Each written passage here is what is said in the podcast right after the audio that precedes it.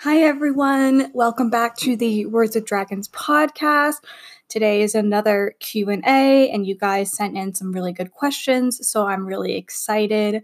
This one is also going to probably be ironically enough maybe or maybe it suits it because it was Valentine's Day very recently, but this episode is actually going to have maybe the biggest Rayllum slant any of the podcasts has had. So, get excited. Um, as always, if you want to send in questions or like I currently don't have any requests um, for any like watch along commentaries. So if you have an episode you want to send in, uh, please feel free to do so just at Rayllum with two A's. Um, as always, just mat- just mark it with an asterisk so I know it's marked for the podcast um, or for any other sorts of questions. And yeah, let's dig in. So the first two questions are from Nicole with the Soul. Thank you for sending them in. And the first is How did you get into the Dragon Prince fandom? I got into the fandom when it was probably I was I already had a side blog made by like the summer before the show came out. I was so so excited. Um partially because obviously I knew some of the same people who had worked on Avatar were working on the show. Um, but I also just love high fantasy in general, and I actually do know some of Justin Richmond's work um, from the Uncharted games. I am familiar with them. They're really, really cool, fun games that have like really nice senses of like wonder or whatever. And I've I've talked a bit, I think, uh, before on the podcast about how like I can see Justin's sort of influence there, and I'm really I'm sure we'll see even more of it when we actually get to the Dragon Prince video game. And honestly, anything with dragons, I'm at least willing to give a shot. And I was really hoping at first that the show would be 2D animation, so I was a little disappointed when it wasn't. But I was so when I saw the teaser trailer, I was like, okay, this looks really, really cool, really good. Um, I'm not loving the animation, but I'm sure it'll grow on me. And then I watched the first episode and I was like, oh yeah, this is fine. I I have no issues with it.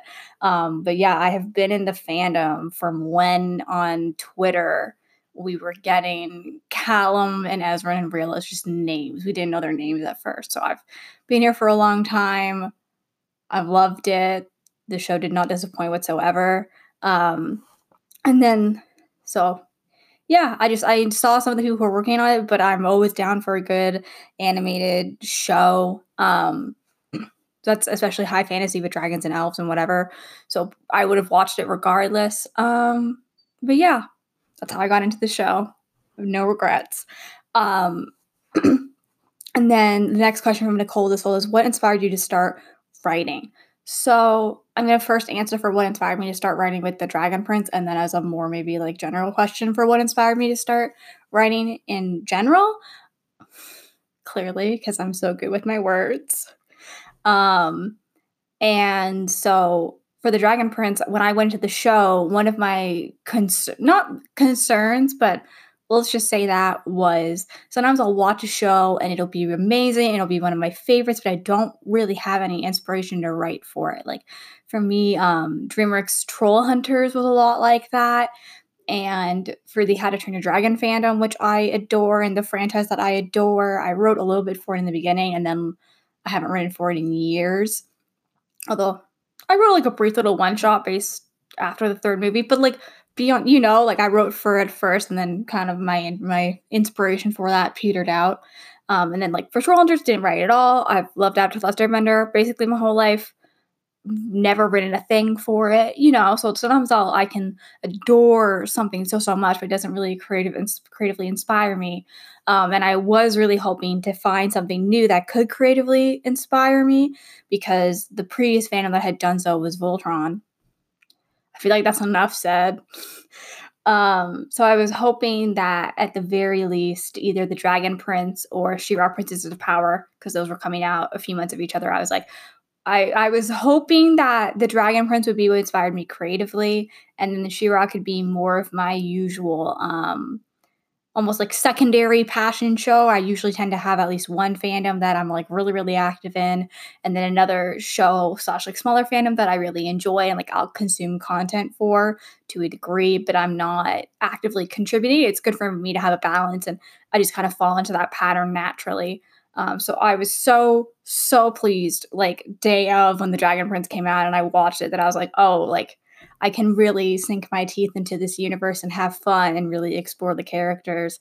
And obviously, the wait for season two wasn't super long, but it almost felt like no time at all. I was just having so much fun. And obviously, like Rayla and Callum going into the show, I already had seen a screen cap, I already shipped them a little, but I was just really down for whatever the show did. I was like, I might completely bro TP them, I might ship them both with other people, who knows? Um, and then season one was amazing and gave so much richness to their bond, like immediately, that I was just so enamored and drawn to no matter which way the series would take it. Like platonic or romantic i was i was equally on board. Um and it was just so fun for me to explore. So yeah i guess that's how i got in with the dragon prince. And then for writing in general i was a small child basically and i read harry potter and it wasn't necessarily what made me start writing, but it was what made me realize that writing books was like a thing.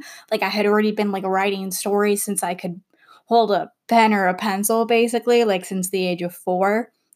Um, really, really active imagination and dream world and that sort of thing. But then when I read Harry Potter a few years after, um, it suddenly like clicked and I, I've just never looked back. So I've been seriously writing for, oh God, um, close to like 12 years now, which is kind of crazy.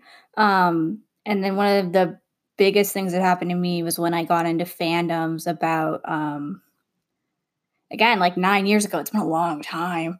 Um, and I realized that like people were doing what I had also been already been doing my whole life and just having that writing community. Um, so right now i predominantly write in my free time. I write um, a high fantasy war series that has reincarnation and dragons and that sort of thing. So it's almost like a combination between avatar last airbender and the dragon prince.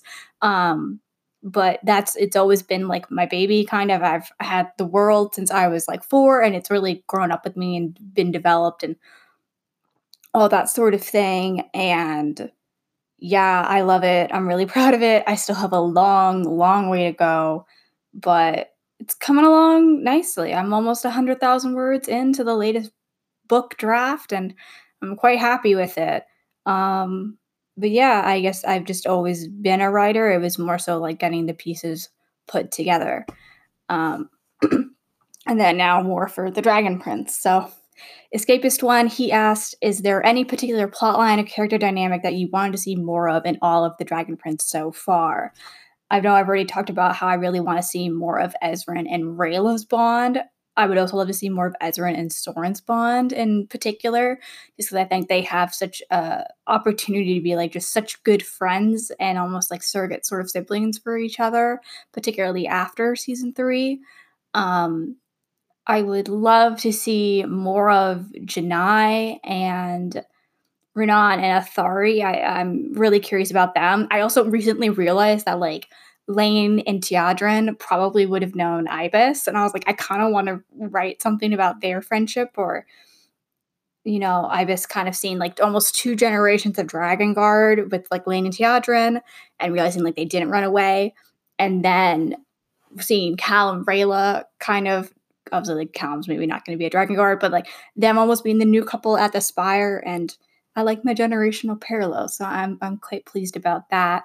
Um, but one thing I would love to see more of, and this is just very niche and catered to me, honestly, is and I, I make posts about it sometimes, but I have much I have many more feels than I sometimes communicate.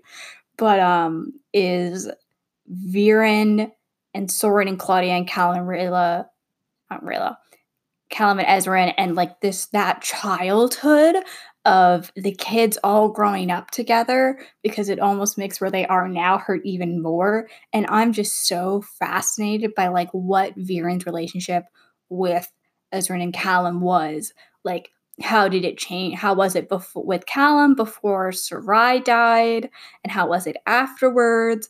Did he ever babysit them? Because like Callum clearly trusts him, and then he finds out about the egg, and he just completely like snaps and just completely turns on Viren. So like is that just Callum being particularly like ruthless in that moment because he's realizing that like Viren li- lied about the egg and that caused the elves to decide to kill Ezran? Like, you know, I'm just I'm really curious as to how, how and why that was possible for him.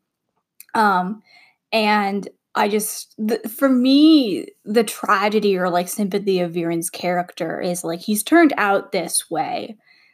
And I think it makes sense for him. But I always get a sense for when we have the flashbacks, particularly in like season two, before Sarai dies, that like he didn't have to be like this. And like that's the tragedy of it and that like in another world like things could have been a lot better or I don't know. So I would just love to see more of Viren and Callum and Ezran's bond, just just to have awareness of what it was like before. I would also really like to know how Ezran got bait, because I just think that must be an adorable story somewhere for it. Um, and particular plot line, I guess I really want to know a lot more about Xadian politics and how that all works. And a character dynamic I would also really like to see is Gren and Soren, because obviously they're both kind of Amaya's boys now, you know, in a way. Like I think she and Janai have really kind of sort of adopted Soren. Um, but so Gren and Soren now are very much on the same side, but they would have to have a conversation at one point of Soren being like, sorry, I chained you up in a dungeon, and Gren just being so good natured. He's like, eh, you know, could happen to anyone, like that sort of thing. So I'd be curious to see how that goes. And I'm always here for seeing more of Ezran and his council and him maturing into king and that sort of thing.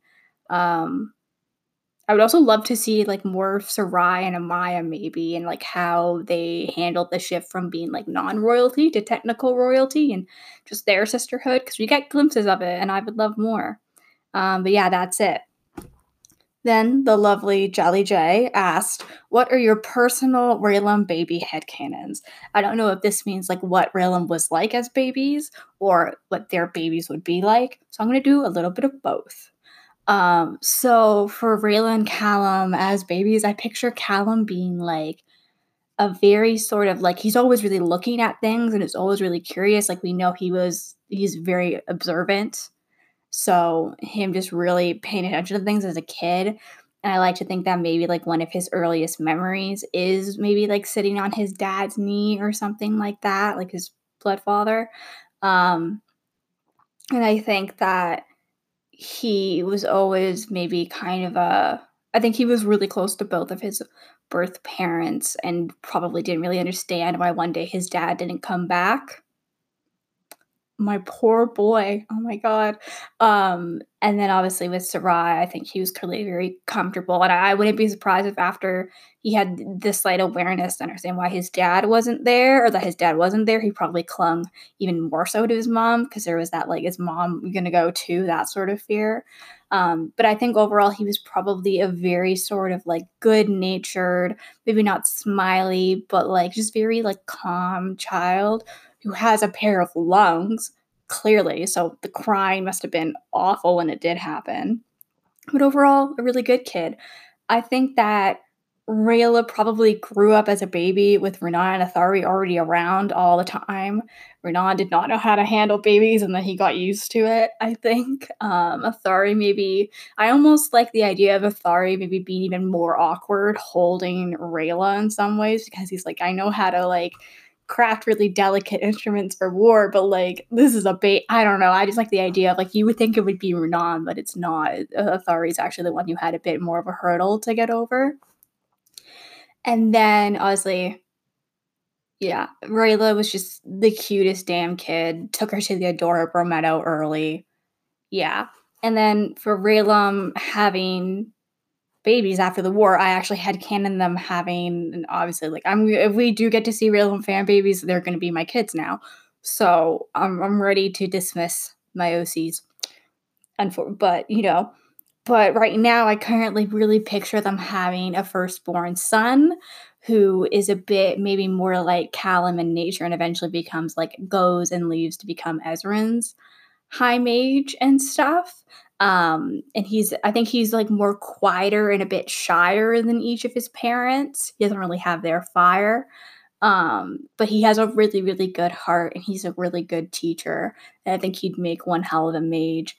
And I think one of the things he would have in common with his dad is that he would be a protective big brother. Because I also picture them having a daughter, maybe like three or four years afterwards, named like Junior or something. And she very much is like her mother's daughter, like has a lot of spit fire in her and like a really great sense of humor. But I wonder if she maybe she would have a bit more trouble being connected to an arcanum. So magically, she's a little bit insecure. Like maybe she can't do all the moon shadow elf powers that her brother can, or something like that.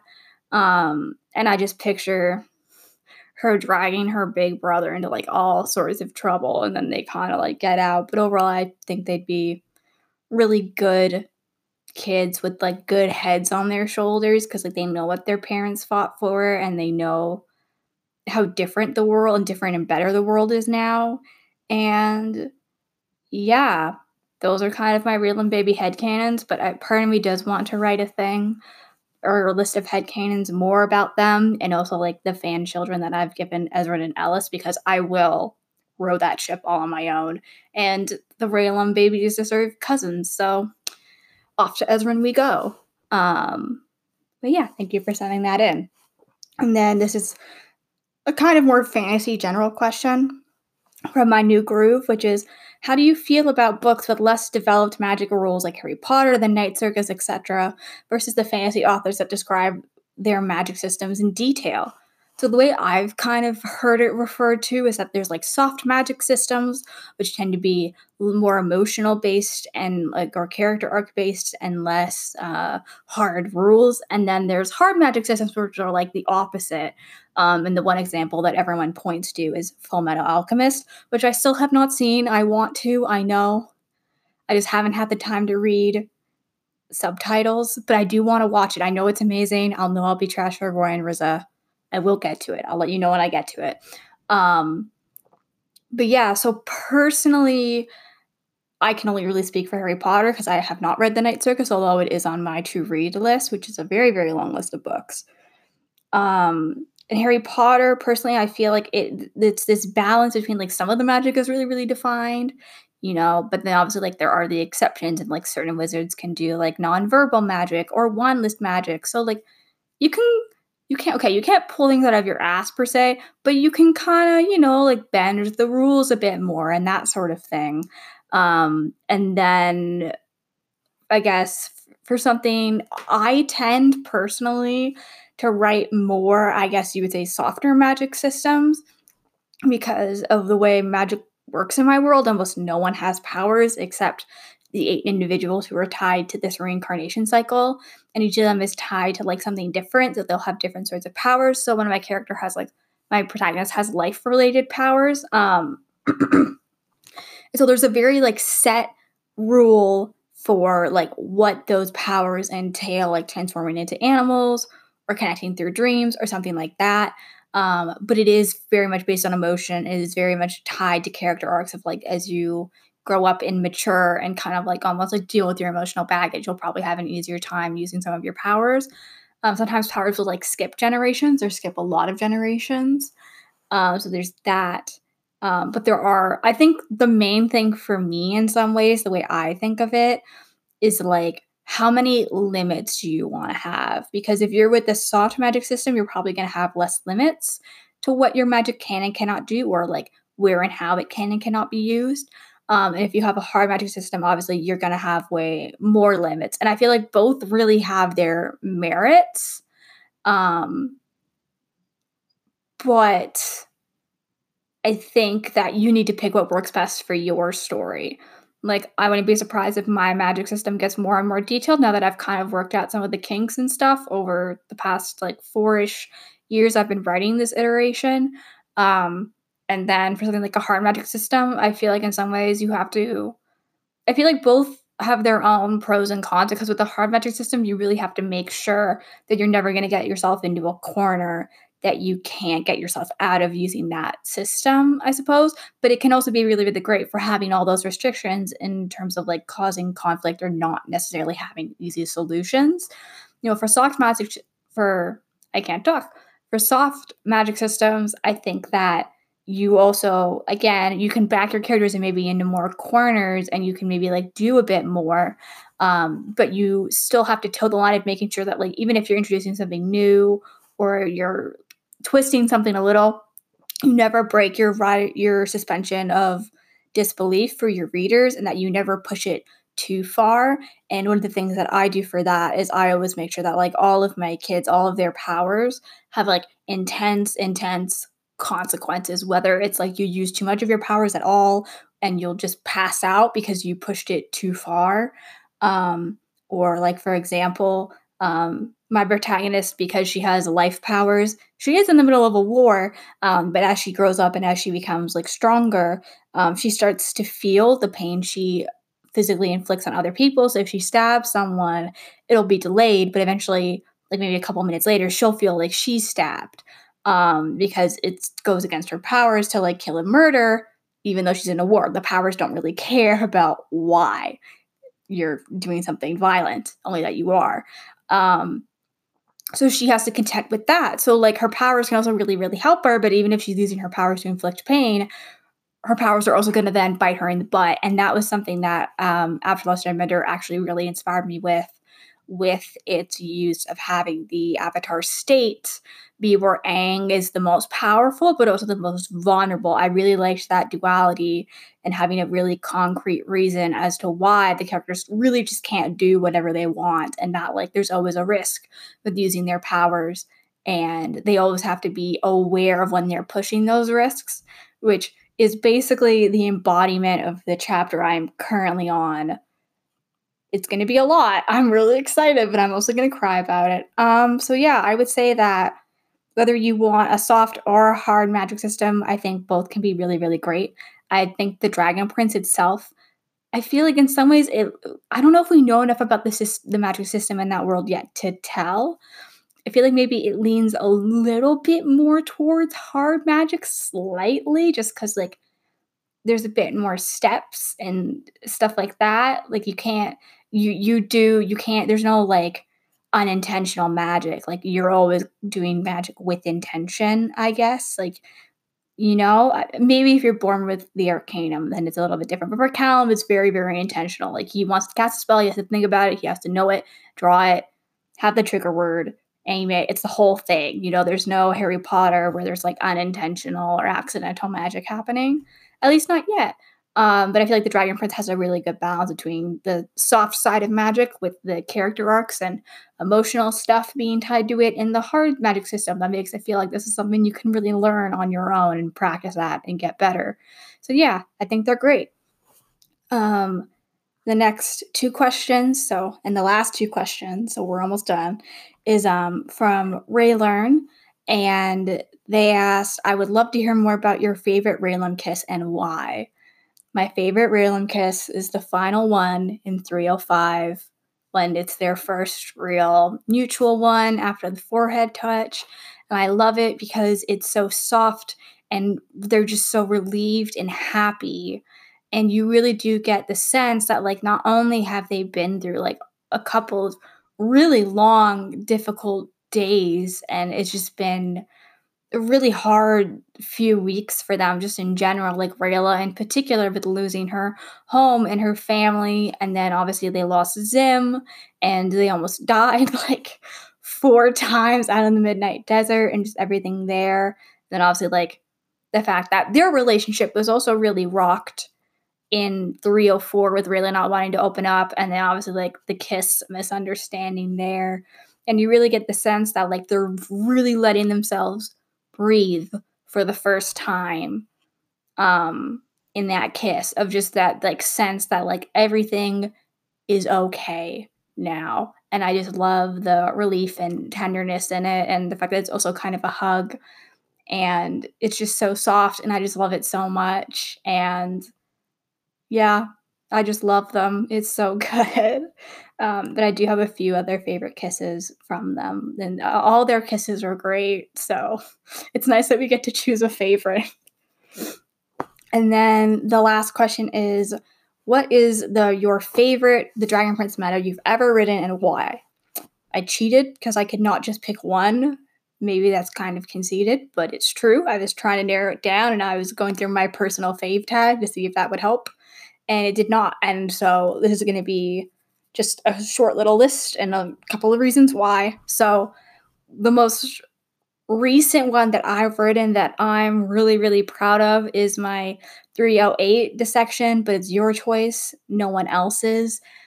I it was the episode that meant the most to me for them as a couple in the season and it was really really fun getting to just talk about why and everything that goes into that not only their argument but their resolution and how it really does make them stronger. And it's just such an important hurdle for them as partners as friends as lovers. Um, and just the respect callum shows her and the space and support and the fact that then Rayla can like really fully starts to really let him in in this episode in a way I don't think she ever quite did before. And it's just really heartwarming to see. And I thought I made a lot of good arguments in that meta. It was also quite long. It was like uh 3600 words. So I was just really happy when it was done. Um another one that I really like cuz I always come back to it for myself and it was a really kind of benchmark of season 2 for me was moral quandaries, how Callum changed Rayla's life, which is basically how Rayla's fear of hesitation that she carries with her in season one, partially because of Runaan, partially because of her own internalized shit. Um, how Callum really helps her take that away in season two um, when she realizes about when she learns to live to break the cycle the way that he first mentioned all the way back in season one and how that by extension his idea takes away her hesitation and we see that when she decides to go after the dragon. She says like no this is different. Um and how much he's affected her viewpoint and i loved seeing that continue on into season three but the benchmark of it the turning point i think really was in 207 so i just really liked getting to write about that and i still remember when i realized that that was the case. Like I was like, why is the word hesitate like really like sticking in my head right now? Like what like what is it about her saying that in 207? And then I went back and I was like, oh, obviously. Um, but yeah, that was great. And it's also one of the things where I, I expected a lot of things into see going into season two. I was like, please let them hug. You know, I really, really want to hug. But I was not expecting really to admit that he changed her life and it was just such an unexpected blessing. And again, like it's one of those things where it's like romantic or platonic, I don't care. All I care about is that they're helping each other become happier, better people, and they really, really are. And this was just like an embodiment of it. So I loved getting to write about that. Uh, the next meta to make it right, how Rayllum intersects, I think, in my personal opinion, is a little bit underrated. Um, it was really fun to just go through and look at all the ways their arcs almost move in circles around each other. And it's definitely a similar sort of idea that I'm going to return to in a meta in the future that I have currently have on the back burner about Rayllum and identity, because the way these two under they're they're on one level they're such different characters and people and you would think like what could they possibly have in common when you get to the core of their issues and when you get to like who they really are and who they want to become. They really are such similar people and i think you really see them find that sort of kinship in each other. And i was actually just reading a fan fiction earlier yesterday which is one of my favorites called um, pieces of journey and i'm not going to say the author because i know i'll mispronounce the name but it is an amazing fic just look it up pieces of journey on AO3. It's so long, it's so good. Um, but the most recent chapter kind of highlighted those sort of like similar insecurities they both carry. And I just loved that so, so much. And so I really liked writing this meta because I felt like I really got to highlight that and how they're helping each other complete their arcs. And again, we see that really come full circle in season three. So maybe I'll do an update, but I really like that one. And I'm obviously, when I say underrated, I'm like, it's not like, oh, I don't think it got enough attention. I don't think that. I'm really happy you guys like any of my meta because I mostly just write them for me. Um, but yeah, I think it was one of my most well argued ones or constructed ones. So I'm still quite proud of it. And it's based off parallels, which are my favorite things. So that's nice.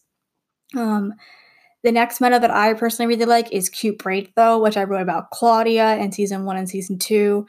I just really liked getting to explore her character and talk about more like who she is and why she is the way she is. And I thought it was a really like sort of succinct look at look at like who she is as a person and why and how like she's not necessarily a bad person, she's not necessarily a good person. She just is who she is, which is like I would say a lot of characters are. Like obviously like do I think Callum and Rayla are good and Ezran are good people.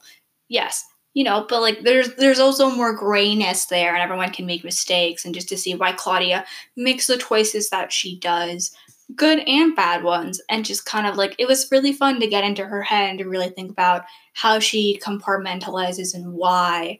Um, and it's one of the reasons why her arc in season three made me sad for her, but I was not surprised whatsoever.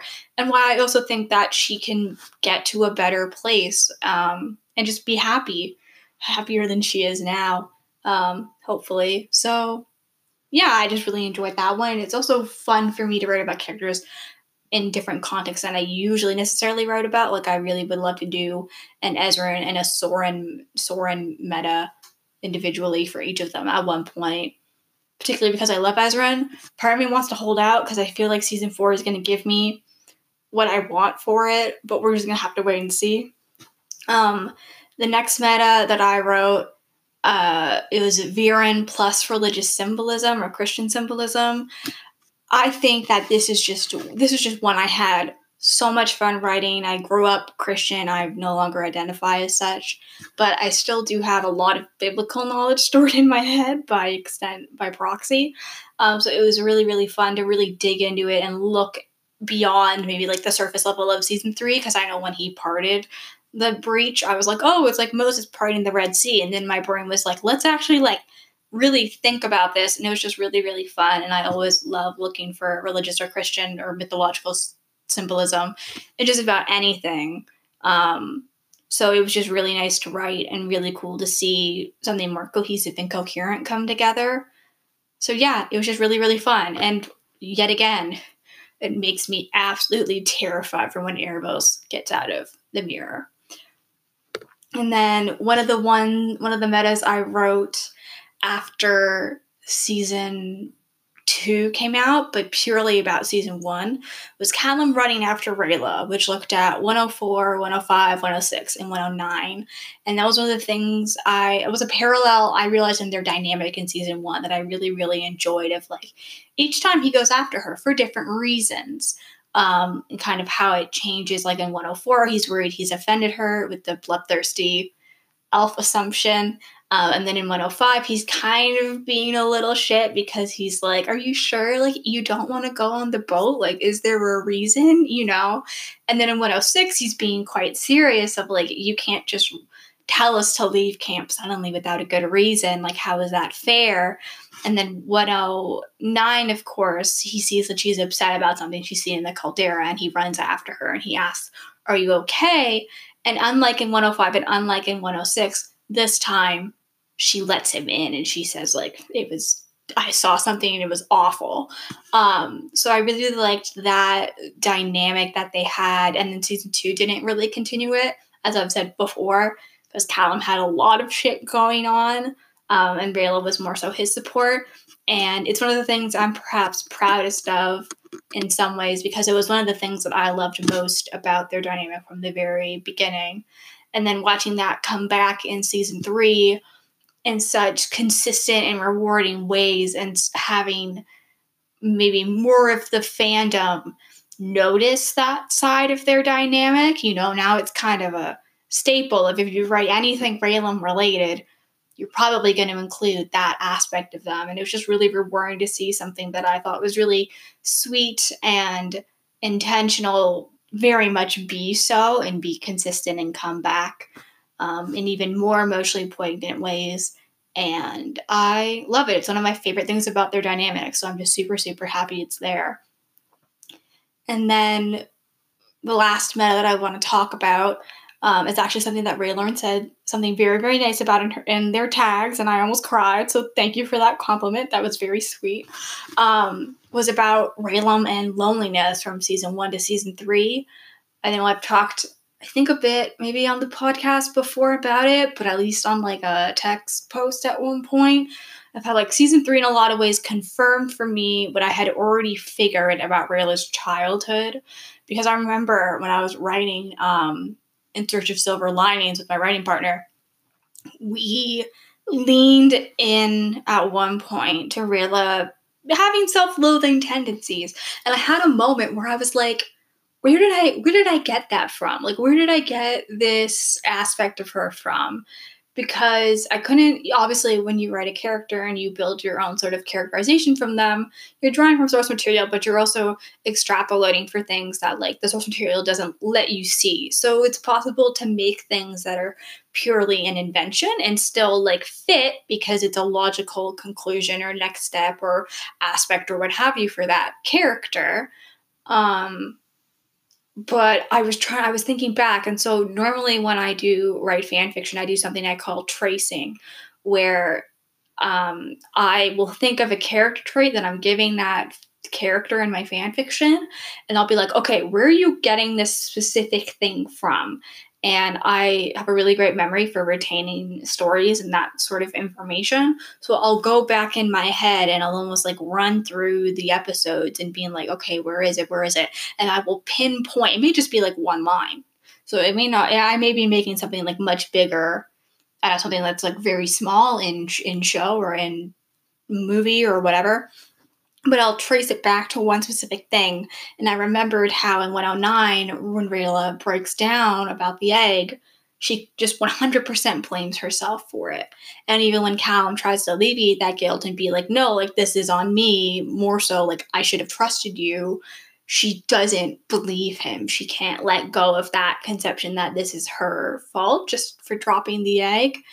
And so that's where the self-loathing came from. And then obviously in season three that returns in a massive way.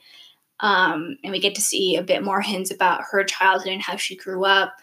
And i just couldn't stop thinking about like when you when you watch a show there's that layer. Um, but then for me i tend to do something where i almost like emotionally inhabit characters particularly when i write them. I get in their head it's like if I grew up in this world in this family in this place, like what would I feel about it? You know, like what would that be like for me beyond the surface level? Like what are the emotions that will come with that? It's really, really useful for my own writing, and it's something I've definitely nurtured over the years as a writer. Um, so I'm very, very grateful for it. And so I did it with each, with both Rayla and Callum after season three and even just things I had already been kind of thinking about Callum before then really clicked into place when I was like, he would have lost his mother at a really young age. And we know from season one, he like there's a conversation where he calls Harrow Sir or he calls him my king.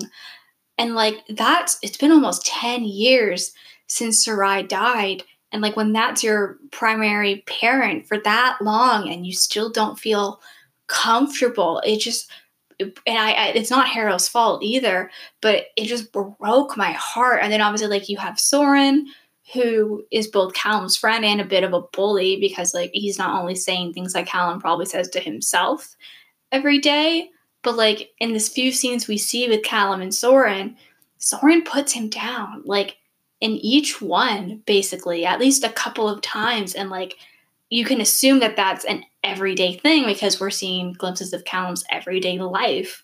And so that clearly doesn't help matters.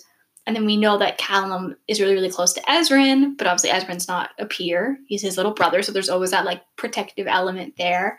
Um, and then Claudia, who is probably someone Callum is like fairly close to, but he also probably always feels like there's a little bit of, of distance because Callum has a crush on her. And again, kind of like Harrow, it's not something Claudia can necessarily control, and it's not her fault, but it is something that exists all the same, and at least on Callum's side, it really impacts their bond. So I was just thinking, like, Callum didn't really have, like, just a friend, like, just a, a peer his age who he could be fully open with until Rayla came into his life. And like Rayla likewise was probably kind of ostracized by the other kids for being intense. They probably didn't think she was very funny, although she is. She's hilarious. Um, because she had the parents who were special and away at the Dragon Guard, and then her parents supposedly run away, and then there's also like that societal shame and that sort of thing, and obviously like being a very intense at training, and like we never see her mention being at the adorable meadow with anyone or whatever and stuff like that. Um, and so again, just kind of like realizing that like Rayla would have been a pretty lonely kid. And that's not to say either of them weren't happy. They were overall happy kids. They overall had pretty good childhoods, all things considered. But like as somebody, I guess also like myself, who's also felt like decently lonely for most of my life. Woohoo. Um, I guess I just really understand how like you kind of go along in your life and you're fine and you're you're happy enough, I guess. And then someone just comes in and there's suddenly like almost everything you didn't know that you needed. And there it's just such a big difference when you feel like you find your people or your person or just really having like a real best friend for the first time who's like really just yours in that way. Um, and it was just such an emotional realization for me, particularly watching them also like how really help each other while also being a romance too of like Rayla, who really doesn't like being vulnerable, having to deal with falling in love and the sort of vulnerability that like that brings, and really learning to let Callum be her partner. And then obviously Callum, who had been burned before romantically at the very least, and then also obviously like not having his brother with him anymore and him really learning how to rely on Rayla and the way that like they really kind of fill in the gaps that they didn't even know were there and it just makes me really emotional to think of them as kids growing up separately and you know just kind of going through the motions of their lives and thinking like I'm okay with this. Like this is as good as it gets right? I'm fine with it and not realizing that what they're actually doing is they're just waiting because this person is going to come in and make them happier better people than they ever thought possible and just really give each other like new senses of like self-worth and purpose. And just it just got me and i'm sure i could have said it maybe more eloquently than i did but i do think i got the point across in that meta and if I had to pick maybe just one, I probably would pick Rayllum and Loneliness season one to season three. That probably would be the one I would pick. Um, and I feel like I've rambled on enough for that to be obvious. So um, thank you for joining me this week. Um, I hope you enjoyed this episode. As always, feel free to send in more questions and requests. If you were interested in reading any of my meta, it's all on my blog at Rayllum with two A's. Um, I use my analysis series tag, which you can check. Um, and I also have that has everything in it that I've ever written that's like somewhat of a meta. And then I also have my general my meta tab that you can just click right there um, that has the big ones that I think are the most important. But if you want absolutely everything, go onto my quotations analysis series quotations tag and you'll find everything there. Um, and yeah, thank you for coming. I hope you enjoyed it. Dragons out.